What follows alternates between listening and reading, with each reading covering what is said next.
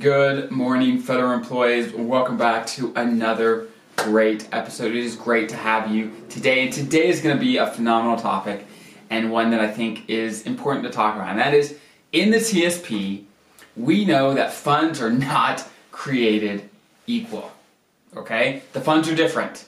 They are designed differently, they are made up differently, they are going to perform differently, and depending on those characteristics, that will shape how you want to invest.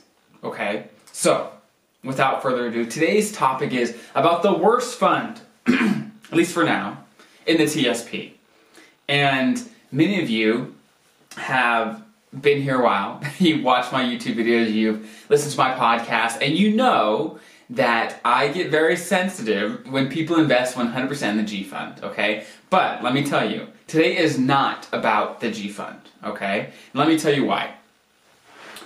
When you invest in the G fund, you go in pretty much knowing that it's not to do very much, right? You know it's to grow 1 to 2% a year, maybe keep up with inflation, maybe not, right? You expect that. That's just kind of what you have to expect when you invest in the G fund. And when you invest in, let's say, the C fund, you know, you say, hey, this is going to grow a lot faster than the G fund over time, but it can also lose value, right? So there's risk, but there's also return. With the G fund, there's no risk. There's no risk at all, right? It's not gonna, you're not going to lose money. So you're not going to earn very much either, right? And so that's kind of built in, and, and most people understand that pretty easily that the more risk you take, the more potential return you're going to take as well. So that is a, a huge idea or principle in investing that you have to understand is that generally speaking, you want to maximize how much return, how much growth you get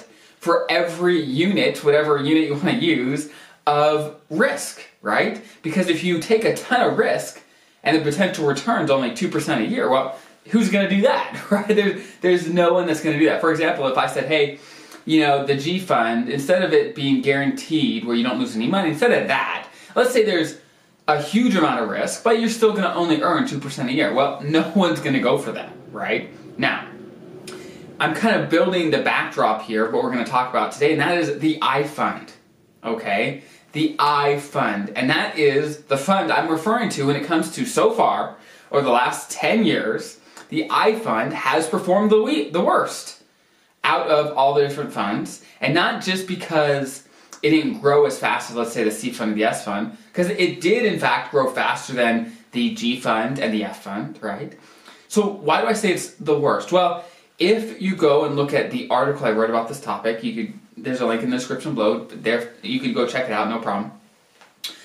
I have a chart there that shows over the last 10 years how much has each fund grown and the what we call standard deviation, right? So in the investment world, in the finance world, the standard deviation is a, is a very common number that we use for risk because it basically shows, hey, you know, this will grow over time at certain amounts, but what we care about is, hey, how much, what range is it going to bounce around?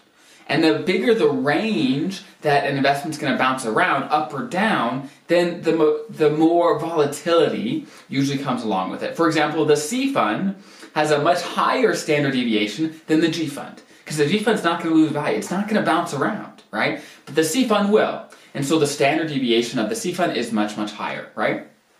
And so when we're looking at, hey, I want to get the most return out of the amount of risk that I'm taking on, some good metrics is okay, how fast is this fund growing and how much risk or how high is the standard deviation for this fund, right? That's a great way to look at it. And it's kind of getting technical into the investment jargon and things, but I think it's helpful. I think it's valuable for you, my listener. So if you look at that chart, of course, for the G fund, the volatility, the standard deviation is almost zero, right? And the growth is about 2% over the last 10 years, right? But if you start going up that chart, you realize that the I fund has a standard deviation or a risk number very, very similar to the C fund and the S fund, okay?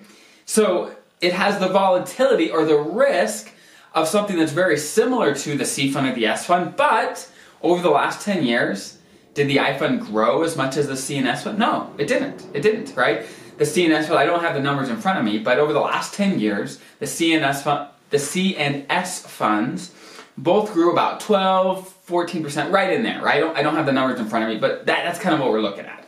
The I fund, on the other hand, only grew about 6% per year the last 10 years, right? But the risk was just almost as high as the risk for the C fund and the S fund. So, what does that mean? Well, that means over the last 10 years, it underperformed, right? It didn't do as well as some of its counterparts, like the C fund, the S fund, right? Because the I fund is a stock based fund, right? So some of its counterparts are the C fund and the S fund. The F fund and the G fund are both based on bonds. So, when it comes to comparing investments, that's a great way to do it. So, now that we've kind of concluded that, hey, the I fund has simply not done as well as other things over the last 10 years, what does that mean, right? Does that mean, hey, we should sell all the I fund that we have so far?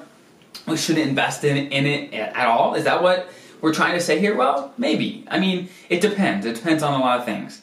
But there's certainly reasons to keep it. And let me talk through at least one.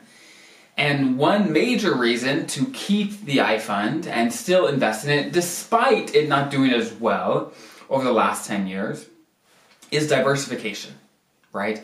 Because over the last 10 years, the US stock market, the United States stock market, has done incredibly well. Very, very well, right? And we don't know, however, what the next 10 years is going to look like, right? That's what we don't know. We only know what has happened. But we can't look in the, in the future and know what's going to happen. When it comes to investing, diversification is a huge, hugely important principle, right? Because basically, in a nutshell, you don't want all your eggs in one basket, right? And so what the I fund does is say, hey, you know, maybe a, a, a, bunch of your money is in the C fund and the S fund, which are U.S. based, stock based funds, right? Say, hey, let's let's diversify a little bit let's let's get a little bit of our money into international companies, right? And companies that aren't as tied to the US economy, right? The US is such a huge economy that most of the world is somehow tied to the US economy, but when you invest in international companies, then they're going to be less tied, generally speaking, to the US economy, right? So the I fund is a great way to diversify, get your money in other buckets. So who knows which countries are going to do well over the next 10 years? Who knows what companies are going to do well over the next 10 years, right? The most important thing is to have a strategy that regardless of what happens here in the United States or somewhere else, that you are comfortable with the risk you're taking on, right? That you are comfortable when the market's up, and when the market's down, that you are comfortable with your investment plan. And diversifying, even amongst all five of the TSP funds, in some way, depending on where you are at in your career, is a great way to diversify your money so that when some things are doing badly, other things are generally going to do a little better, right? To have a good mixture of things that makes sense for your situation is huge. Is huge. So I don't want to talk all bad about the I fund because who knows? Who knows what it's going to do? And we need diversification. Okay, whether it is the I fund or invest in an IRA in some other international stocks, there's lots of ways to get diversification. But I think that is one of the core messages I want to give across is hey, even if the I fund isn't doing as perfectly well as the other funds in the short term, at least 10 years, we don't know what the next 10 years gonna is gonna bring, right? And so we have to be willing to say, hey, I want some diversification. Doesn't mean to go 100% I fund, right? It doesn't mean to go 100% anything.